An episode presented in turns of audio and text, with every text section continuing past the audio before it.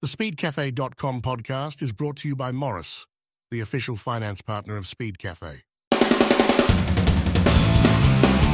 Speed. Speed! Speed. Speed Cafe! SpeedCafe.com. Your daily racing fix. Check it out. It's Speed Cafe. Hi there, race fans. I'm Mark Fogarty, and this is the Speed Cafe podcast. Now, many of you will remember that for many, many years, I did long form interviews with the big names in local and international racing in Auto Action magazine, and also briefly in video form on Speed Cafe. Well, Up Front with Foges is back, and my first guest really needs no introduction.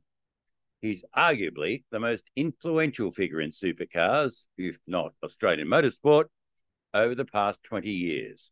Now in retirement, he's still shaping opinion with his thought provoking columns for Speed Cafe.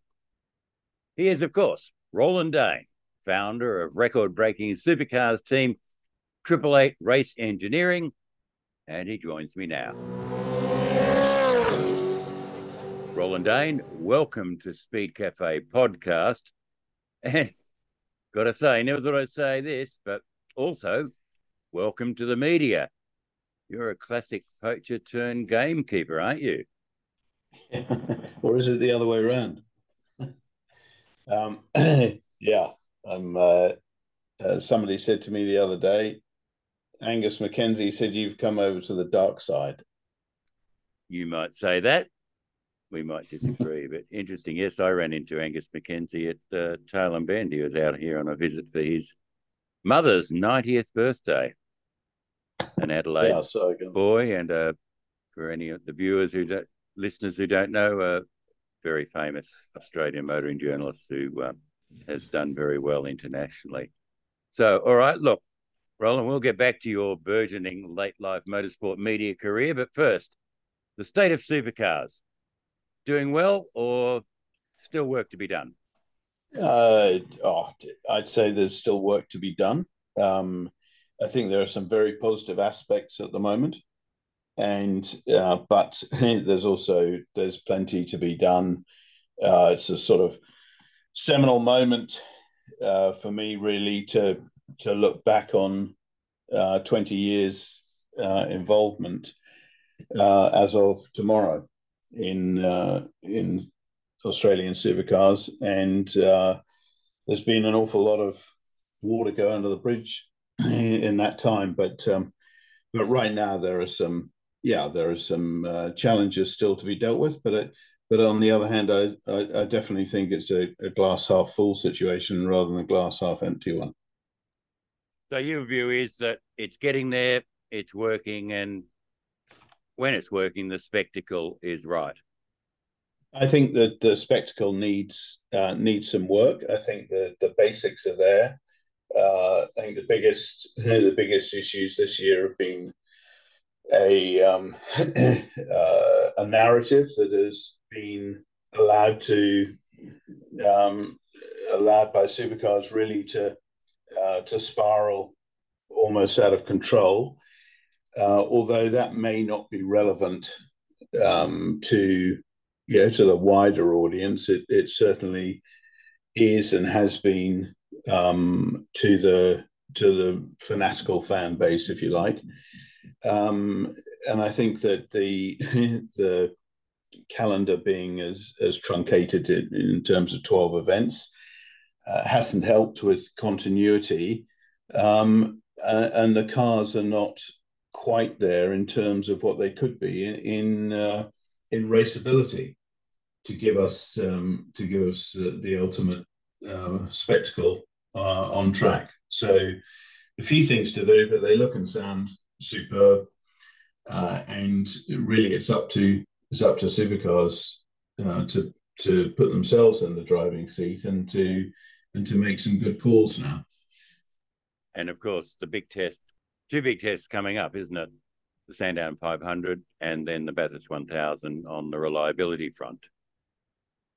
Yeah, that's a very much a um, a, uh, an unknown quantity really with running these cars for that long. I mean, 500 kilometers and then a thousand kilometers. Uh, those two tracks, Sandown can be can be pretty rough as well. You know, with the uh, use of curbs being very much a necessity if you're going to go fast there, uh, and Bathurst, uh, a lot of um, a lot of straight line handling as well, and some big loads across the top. So uh, I think um, uh, for sure a lot of people will have yeah the, the fingers crossed to an extent, uh, but the same was true when we when we first did enduro races with the um, 2013 car of the future car as well. So it's not totally uncharted territory. Okay, and they've had a while now to get their ducks in a row. Race, the consortium that has taken over supercars. How are they doing? You know, are they getting on top of it? Well, ultimately, I think they've they've still got some work to do. They need to uh, definitely ensure that they're maximizing the product um, and the potential of the product here in here in Australia. Um, I think uh, they've got themselves too caught up in in some of the politics, and when they should should be looking at the um, when they should be looking at the event side of the of the business harder, the engagement with um, with hopefully a, a, newer and younger fan base, and there is some evidence that uh, there is a uh, a skew towards a um, a younger uh, fan base of some of the collateral is is to be believed, and um, and that's a, that's a good thing. They need to, uh, in my in my view, they need to concentrate on uh, the calendar, a good calendar, a calendar that embraces the heartland for supercars, uh, and makes the makes the event experience as, as good as possible for uh, for the for the customers and fans going to going to the racetracks. New Zealand is returning next year. That had to happen, but I, I, I don't know. Talk of you know going on the support card for the Singapore Grand Prix. Are they are they chasing fairy dust with over, other overseas ambitions? Look, uh, to me, we've been there and tried that, um, and uh, and hasn't worked, with the exception of of New Zealand, of course, uh, which is is very good to see that back on the back on the calendar. I think uh, they're they're they're obsessed race. They're obsessed with this idea, apparently, of going to of going to Singapore, of trying to get on Formula One card there. Um, the we did talk about it with the organisers years ago, back in two thousand and nine, we tried to see whether something could could fit in to a um, to a, uh, a, a supercars calendar. Um, the first thing was that the timing of both um, the enduro season in supercars but also the Singapore Grand Prix, um, pretty much made it a non starter just from that point of view. But also, if you looked harder at it, yeah, you're going to have very limited session times. And by session times, I include race, you know, racing time, very limited. Um, and uh, you're not going to be racing under lights. You know, you're kidding yourself if you think Formula One are going to allow supercars to race under lights. You'll be racing in the afternoon like um, Porsche uh, Carrera Cup has when it's been there, and like the Thailand Super Series um, has. It'll be, um, and then you're you're racing before a crowd of ten, because Singaporeans don't don't go out in the midday sun. Um, the they go out when the sun goes down, and um, and go to you know what's a a fantastic atmosphere um, around a, a, racetrack that's designed to be at its best under lights. So, is it a satisfactory? Um, is it a satisfactory experience? Um, having potentially, you know, twenty-five minute races um, held hours before the Grand Prix um, that are potentially compromised as well in terms of you know, one of the things that the issues that we faced in 2009 when we were talking about it, it we wouldn't even have access to pit lane to change a tire if you had a puncture. So uh, there are an awful lot of, of reasons why I believe um, yeah, that that event, but but also other overseas events outside Australasia are a waste of time to pursue these days, and uh, they should be maximising the opportunity um, and fishing where the fish are, which is here in Australia. Indeed. So essentially, what you're saying is concentrate on the heartland, and I guess part of that is we need more events locally, and that there are permanent tracks that are unused as, as far as supercars is concerned. Yeah, very much so. Um, there's uh, a, a, a, rejuvenated Queensland Raceway, as you know, um, which is in uh, just sitting just outside the fastest growing um, the fastest growing conurbation um, in Australia at the moment in, in that Ipswich area. So you you'd fill the place um, with supercars, you'd fill the joint at the moment without even ringing up anyone in Brisbane or the Gold Coast. Uh, there, are, there is so much um, economic activity um, in the immediate area. Then you've got Winton, which um, okay isn't as isn't as prosperous, but it still represents heartland uh, supercars. Provides some good racing over the years. Uh, the venue has had um, uh, more care and attention given it given to it in the last uh, few years, and um, and I, be, I believe deserves a, a, a supercars event there. Um, we've also got to be conscious that you know somewhere like Sandown is, as we've been told for twenty years, of course, is but is going to fall off fall off the roster uh, soon, uh, just because of the inevitable um, the inevitable development that'll that'll take place around it at some stage. So I think those uh, permanent circuits really have to be supported uh, to help help maintain them um, as as viable, viable enterprises, but also because they'll get crowds. Yes, they're there to be used, and uh, hopefully, with Sandown inevitably going away, this new mega circuit out at Avalon outside Melbourne will come into play. Okay, so Roland, as you mentioned, the 20th anniversary of your arrival in Australia in supercars. Well, you've certainly left a legacy. Go back to there. Why did you make the switch? You were a big noise in the, well, back in the late 90s, certainly mid and late 90s, the British Touring Car Championship with a roaring success. Why did you come out here?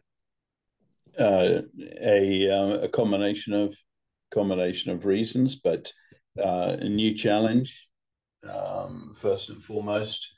Uh, the the wherewithal, if you like, to to support myself whilst uh, whilst trying to to get something viable here off the ground, uh, and um, certainly supercars in Australia stuck out as being a um, a commercial opportunity as well as a, a sporting opportunity. You know, a, a national series where uh, there was um, some uh, commercial reward for doing well, uh, which there had been in the UK, as you're aware, in a big way in the 1990s. But um, you know, by the early 2000s, um, it was it was a very tough existence, and uh, to make it stack up as a professional race team um, in the UK. So uh, Australia uh, represented a, a, great opportunity, and I'd uh,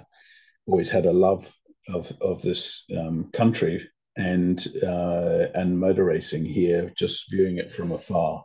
So, yeah, the the planets aligned, and um, uh, as um, as is well recorded, I ended up buying the the assets of the uh, of the John Briggs Motorsport outfit, um, taking control uh, in um, September 2003.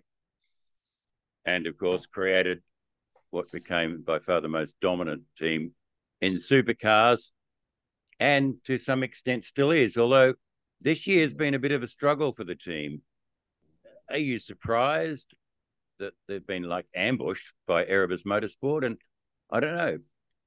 You're a motorsport enthusiast. Is it a good thing that somebody is taking the fight to Triple Eight? Well, over the years, um, many people have taken the fight to Triple Eight. You know, so uh, so different teams have have stepped up. Just no no single team has actually managed to uh, to go head to head with Triple Eight um, all the way through, you know, the last um, certainly fifteen years, and but I think that so Erebus has stepped up at the moment and stepped up very well. I don't see the, you know, I don't see the Triple Eight team struggling. Uh, I think there are a lot of teams. In fact, there are it's only Erebus that um, would, could say that they wouldn't like to be struggling in second place, as it were, at the moment. So, uh, but uh, certainly the team is is is definitely in second place behind Erebus uh, so far this year. Enduros are going to play, play a pivotal part because you're two enduros out of um, out of 12 events and as you know they're both single race 300 pointers as it were so a lot of emphasis uh, on success or failure at those two two events at sandown and bathurst uh, but I think that um, the the team is uh, has has responded well uh, this year from you know, having an awful lot of work to do to try and get the uh, Gen three cars and the Camaro in particular on the on the track, uh, and um, they've responded so far um, very well. They'd still be yeah they'd still be at the front if it wasn't for the for the disqualification race one at Newcastle, uh, which was controversial to say the least. So I think the performance at the Bend uh, was, um, in in sort of Ron Dennis speak, was suboptimal, say the least. and uh, but that's because Brodie Kostecki did such a brilliant job.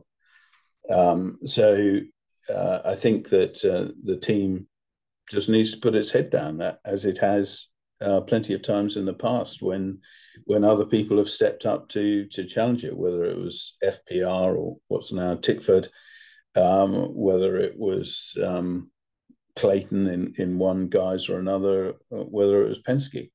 Um, so, and I think the team hopefully will will do so again. A different management structure at the top with your retirement, although I still always see the hand of Roland Dane in the background.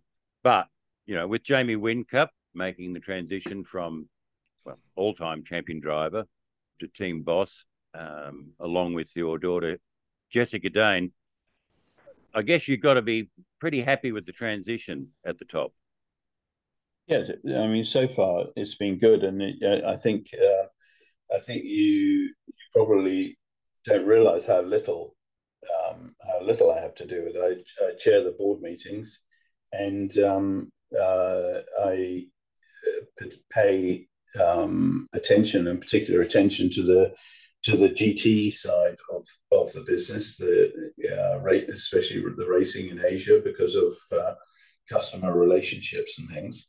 Um, but apart from that, I have absolutely zero involvement in the um, in the day to day operations of the, of the business. Um, there is a sounding board if I'm needed, uh, and um, and have uh, in particular have have no inputs at all into the into the supercar side of the business.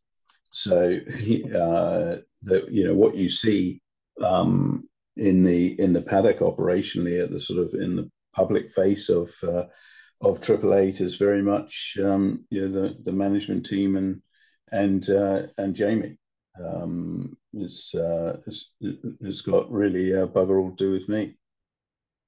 Well, so far it seems to be in uh, pretty good hands. One of the great strengths of Triple Eight, of course, over the journey has been its drivers.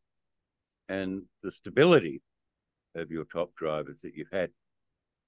It's a great opportunity for Shane Van Gisbergen to be heading off to NASCAR, where he's made a big impression. But how big a blow is it for Red Bull Ampol race Ampol Racing to lose him next year? Um, well, it, it's it's certainly an ideal world uh, from a Triple Eight point of view. Shane uh, would have uh, would have continued, but uh, but the reality is, uh, I feel uh, for Shane, it was time for time for a change. Um, it was very pleasing to see that Jamie had had no hesitation really in in allowing Shane the freedom to go off and pursue uh, other goals uh, for for 2024. Um, I've always said, whenever there's been uh, upheaval uh, in um, in the operation of the of the business, whether it's sponsors going, whether it's um, things happening on the driver front, uh, that every cloud has a silver lining.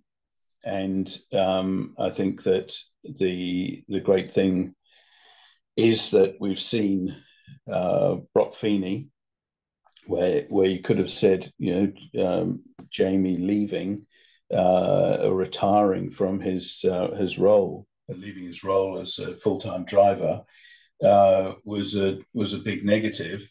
Um, certainly, it's a you know, he was retiring at the top rather than uh, trying to struggle on, which I'm sure he could have done um, without even that much of a struggle for another five years or so. Uh, but he didn't, and um, so you know, we had the opportunity to to bring in a a real rookie that we'd helped develop with Broc Feeney, and um, he's proved to be the outstanding uh, fresh talent uh, in the uh, in the category of the last uh, certainly the last decade, maybe even longer than that, by finishing year sixth in his uh, in his first year uh, and helping the team win another team's championship, which you know when you're using a rookie is uh, a massive, massive accomplishment. So that created opportunity. Now there's opportunities being created with um, Shane exploring the rest of the world and um, uh, and Will uh, going to Triple Eight um, allows them to then project a, uh, a more youthful um, a more youthful outlook to uh, to sponsors, um, which is no bad thing. Uh, it brings in some fresh blood and uh, and a very personable uh, young man as well with a uh, with a record um, that's uh, been very good so far. He's he's stepped up when he's had the equipment, and uh, I'm sure will continue to. Uh, I think it's exciting what's uh, what's happening there. Is Broc Feeney the new, the next Jamie Whincup? I mean, to be fair, Jamie, when you hired him, um, well, since you hired him, he exceeded all expectations, didn't he? Yeah, he, I mean, he was certainly uh, certainly certainly turned turned out uh, uh, better than we expect. We expected. We expect him to be good, but uh, but he um, but he proved to be much more than that. Uh, with Broc, yeah, he was he'd been under the Triple Eight umbrella for a year before. Um, I'd uh, I'd got to know him as well over the the sort of three years beforehand as well and um, I thought that uh, that he he represented uh, for sure a risk, but a, a, a very manageable risk and uh, and a risk which I thought was worth taking um, in bringing in a rookie into into a team with the expectations that that surround you know the the the team internally, but also the sponsors such as Red Bull and Ampol and Co uh, to see somebody operating at a high level all the time, and and Broc's lived up to that. Yeah, I see him as a he's a combination of of other drivers that we've had. He's a Craig at one level. He's also Jamie at another level. Um, yeah, he's a uh, he's a, a massively accomplished operator for somebody who's not even twenty one yet.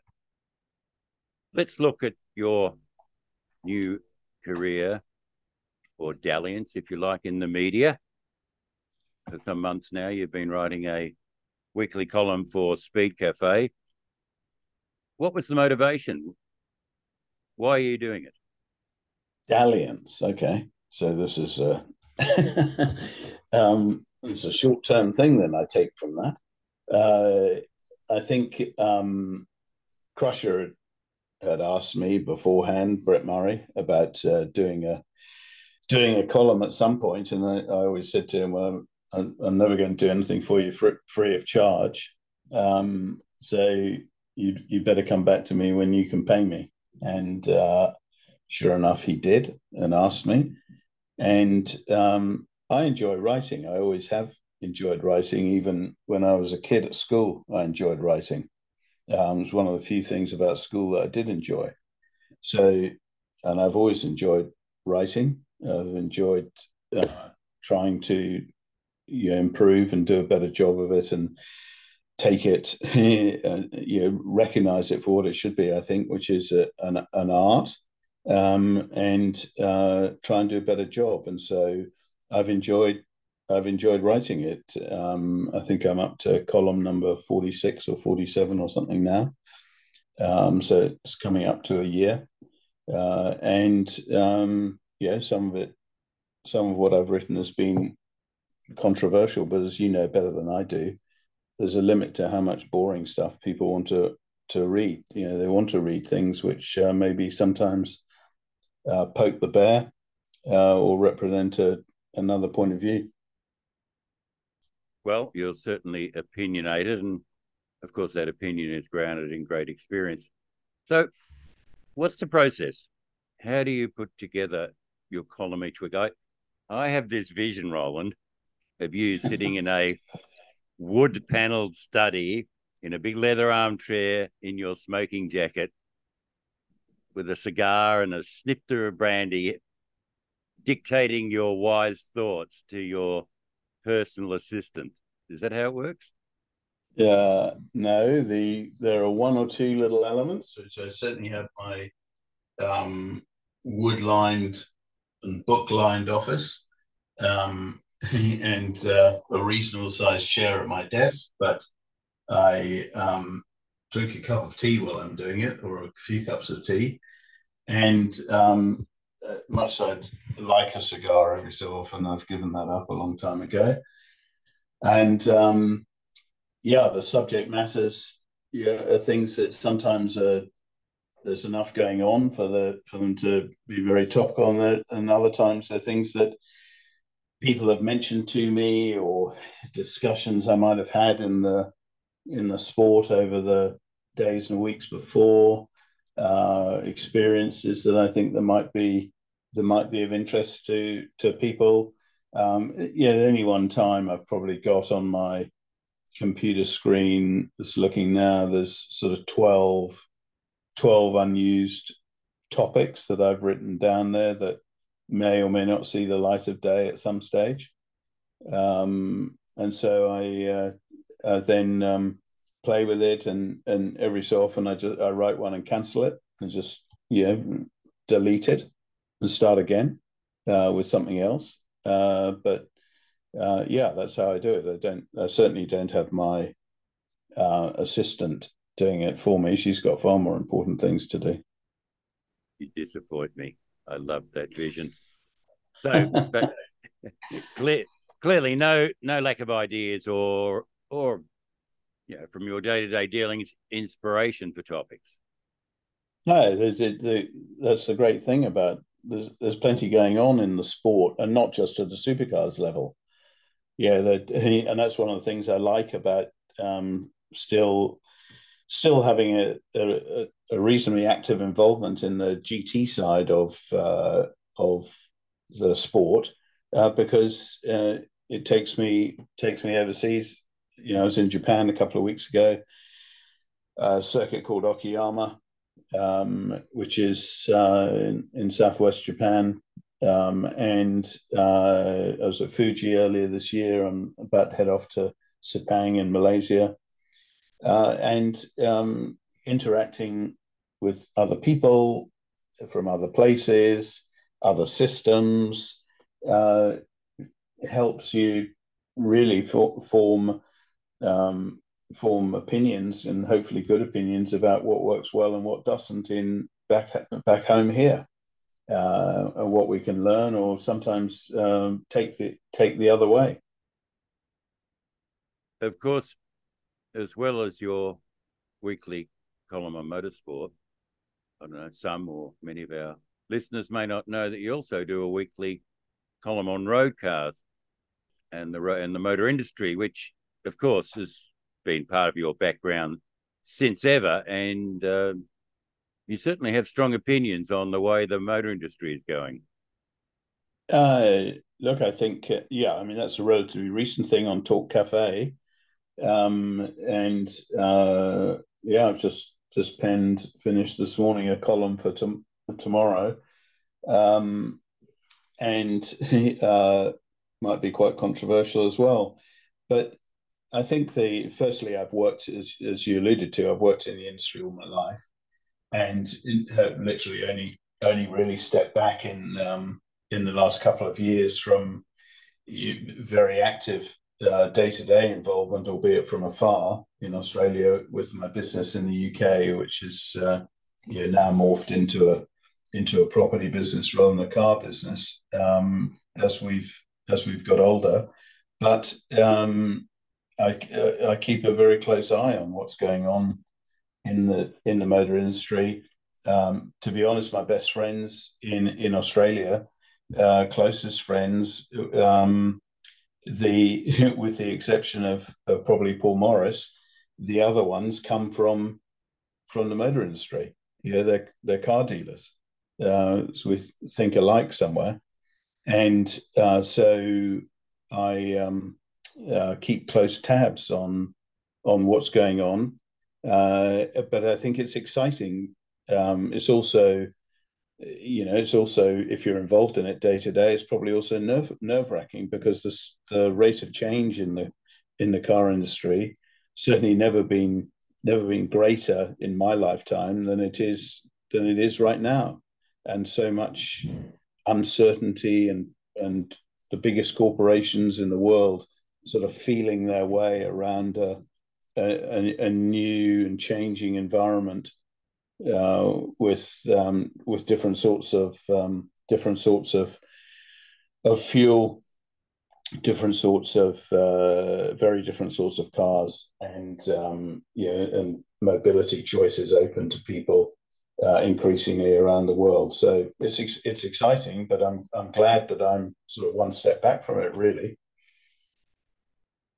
and you have a very interesting collection of cars, range from a city runabout, an electric car, to some all-time classics.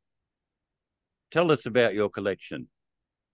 Well, to, to, to be fair, folks, my um, most of my cars um, I have I've sold now because a lot of them were in the UK and um, so I've just I've literally kept a, a very small number here. You, are right. I drive around in a electric uh, electric mini half the time here um, in the middle of Brisbane, which is uh, I think in a couple of weeks is due to be changed for a, a Cupra electric Cupra to use day to day. I've got a Hilux um, pickup that I use. Um, I've got a an old Saab that I use, much to the amusement of some people, but I like it.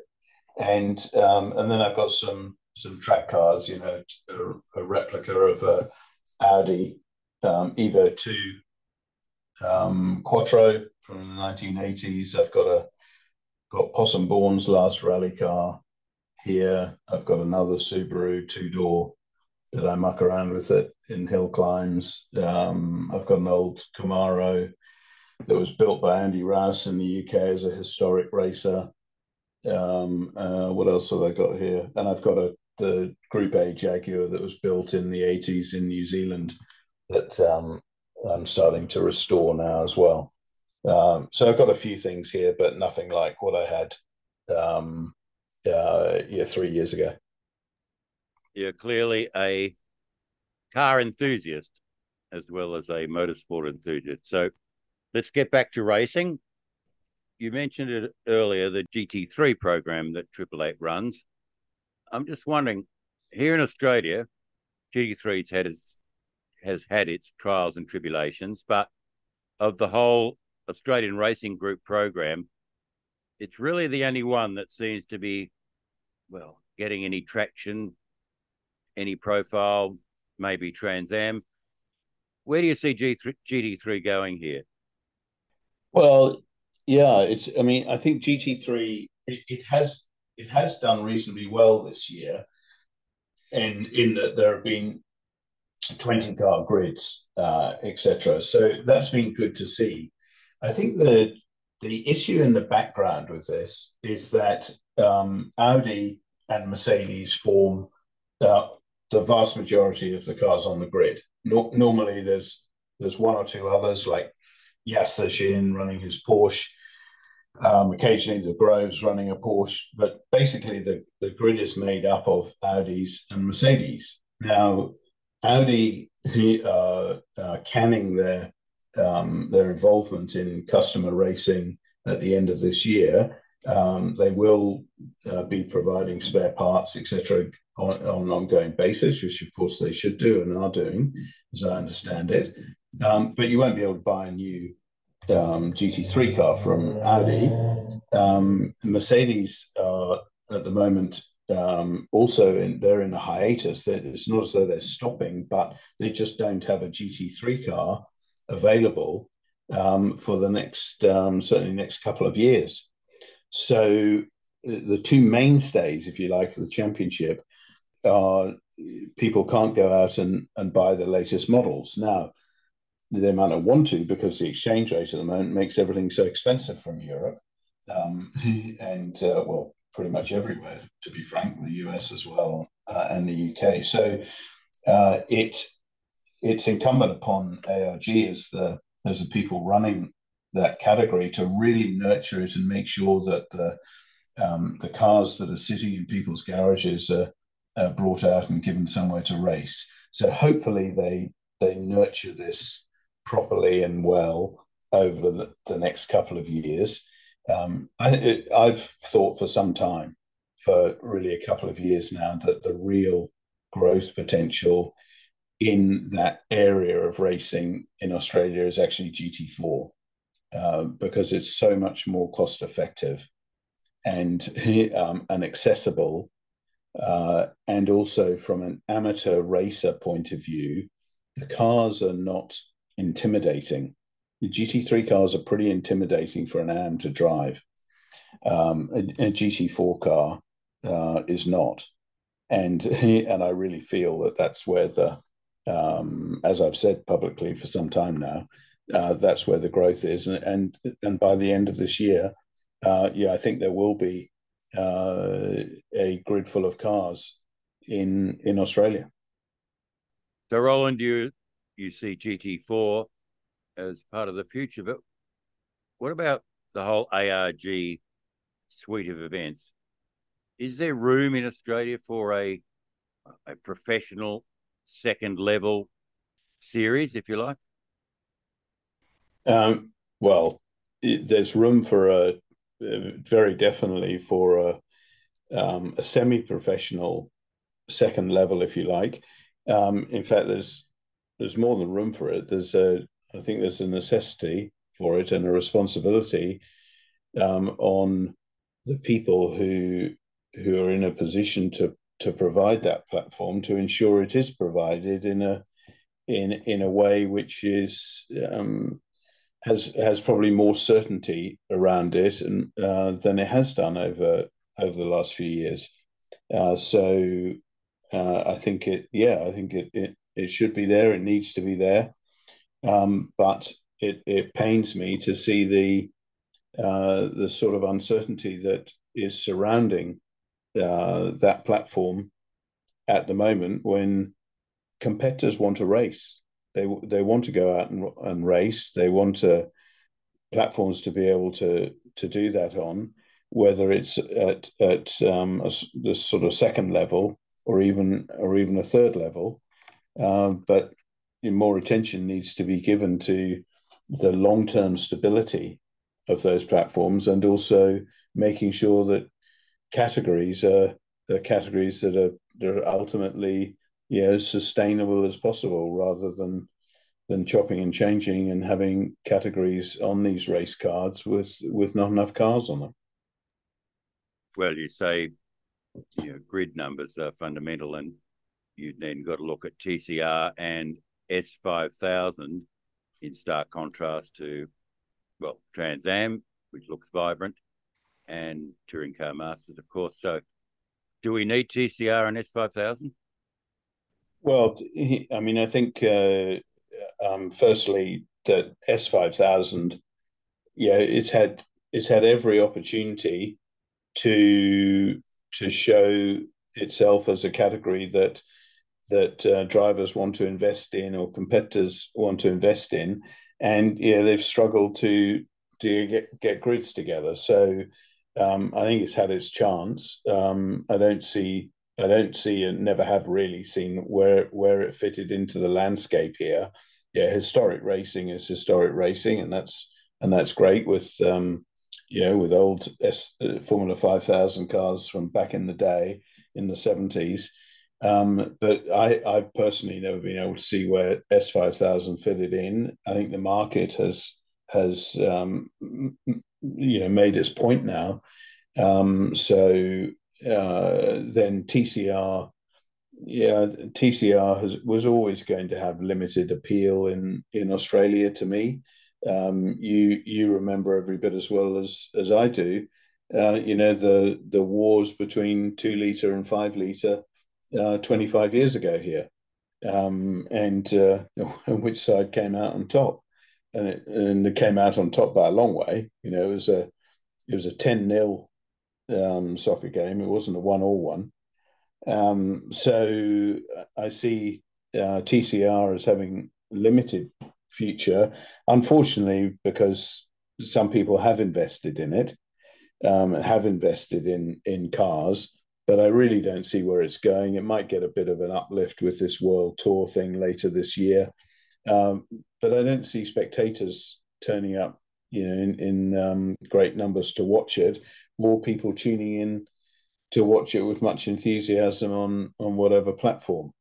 Uh, but but on the other hand, you see categories like the second tier of Porsche, the the Sprint Challenge, um, which is doing exceptionally well at the moment.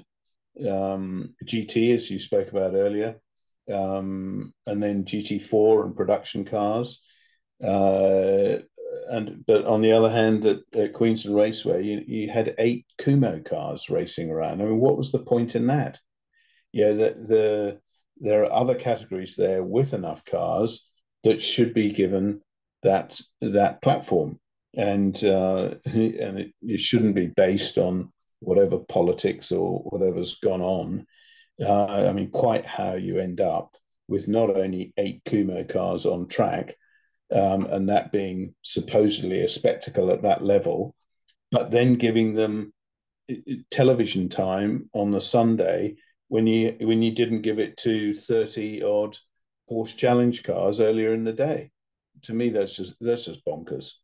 Um, so yeah, there's got to be some real thoughts around what categories are there, um, and hopefully gives them some longevity. I mean, t- you know, TA2 or Trans Am, as it's as it's variously called, um, their grid numbers have gone down this year compared with last year. Yeah, that needs to be addressed and and to uh, to ensure that they are kept above above twenty cars. Well, you could clearly argue that the sport is spread way too thin across major categories for for want of a better term. Um, and we talked about S five thousand. The open wheeler thing is a well, I don't know. Is it a crisis? You know, Formula Ford has been the bedrock forever in this country. It's developed so many drivers. Um, there is a new Formula Ford coming, but you had a plan for Formula Ford, and it, it, it didn't take off. What was it, and where do you see Formula Ford going in this country? Look, I mean, I'm a big believer in Formula Ford. I, I chaired the Formula Ford Association, you know, 15 something years ago um, in Australia and brought Ford money back into it. um, and and persuaded um, supercars to run uh, Formula Ford again on on on some of the bills on at some of their events. So I'm, I'm a big believer in it. Uh, I think that um, unfortunately the cars are, are, are starting to really look um, sort of outdated in that market um, spec wise, the current cars, because I think the more and more parents of uh, young up and coming drivers want to see their uh, their sons or daughters driving cars with halos, and um, and I think uh, it, the comment has been made to me many many times by karting people now around the the lack of a you know lack of a halo category um, in this in this country, uh, and that's what's needed. And and yeah, a few years ago, um, I um, uh, I ventured to suggest that we should be doing something along those lines. Uh, but it hasn't got any traction, and I keep hearing about the new Formula Ford, but I don't see any evidence of it whatsoever. Maybe things are going on that I don't know about. Um, but uh, Motorsport Australia should be taking a very, very active lead in this and should have done it years ago. Uh, but yeah, they've been guilty of, well, A, pursuing a, um, a route which um, was flawed the way they went about it with Formula 4 in the first place, and then, you know, being uh, asleep at the wheel um, after the Formula 4 experiment didn't work. So something something needs to give because it, to me, uh, it should be uh, a mainstay of the of the the ladder for um, young up and coming drivers and potentially people who just want to have some fun forever in a in a safe car. And, and Triple Eight at the time you put forward this proposal certainly then had the engineering and manufacturing capacity to well to manufacture modern generation Formula Fords. Yeah, um, for sure and uh, um, I suggested it as a uh, as not not a um, yeah not as a sole supplier, but as a supplier to kick it all off. And if somebody else wanted to make a, a chassis to the same specification, they could. But somehow it had to get kick-started and, and get kick-started on the basis of a um, of a of a chassis which was easy enough to make in this country, but also and repeatable enough, and but also to to be cost effective um, as much as a, a, racing car can be these days, uh, and to provide that, that safe platform whilst also having the adjustability um, of the of the current car um, and retaining all all the good aspects of the of the current car. You're also on the FIA Touring Car Commission. So, Roland, what's the future of touring car racing globally, and and can outliers like supercars and NASCAR survive? Well, uh, first, I think they're two different um, two different questions, but I think that uh, touring car racing and uh, has now, um, yeah, really, it's what we used to take as touring car racing is more and more is morphing into uh, GTs. And if you roll back the to the 1980s, for instance, uh, with um, you know the, the, height of its powers, the European uh, Touring Car Championship, uh, which, as you know, was a well-supported um, Europe-wide championship in the 70s and 80s. Um, yeah, one of the leading cars there was the Jaguar XJS and raced in Australia as well under the Group A rules. Um, the the fact is that the um, the car would today be a GT. Um, so and some of the other cars would be as well, like the uh, the Alfa Romeo etc. There were uh, so um, it's a it's a cloudy area. What I I think it's a, a, a delineation that you know, touring cars latterly in FIA parlance have, have become things like uh, world touring car or you know four door four door shopping cars or whatever. Uh, well, that's not what supercars um, are or, or, have been, and um, and it's not what NASCAR is. So um, I think they're, they're they're separate. You know, they've got to carve out their own um, their own set of rules and their and their own um, regulations. Uh, but I think increasingly the world is going to be about you know the halo cars uh, these days, which for the foreseeable future are, going to be what is termed in in motor racing uh, contemporary terms as as GT cars. Certainly, plenty of challenges ahead for well touring car racing and motorsport in general. Roland Dane, thank you for your time and for your insights. Thanks, Mark. Thank you. Every week, Roland Dane comments on the state of racing on speedcafe.com and also delivers his informed views on road cars on our sister site, talkcafe.com. Well, that's it for now. I'll be back late on Monday with all the latest breaking news on Speed Cafe Newscast. And don't forget the latest Speed Cafe grassroots racing podcast featuring Australian racing royalty Richard Davison. I'm Mark Fogarty. Thanks for listening. You've just listened to a Speed Cafe Pod Hub production.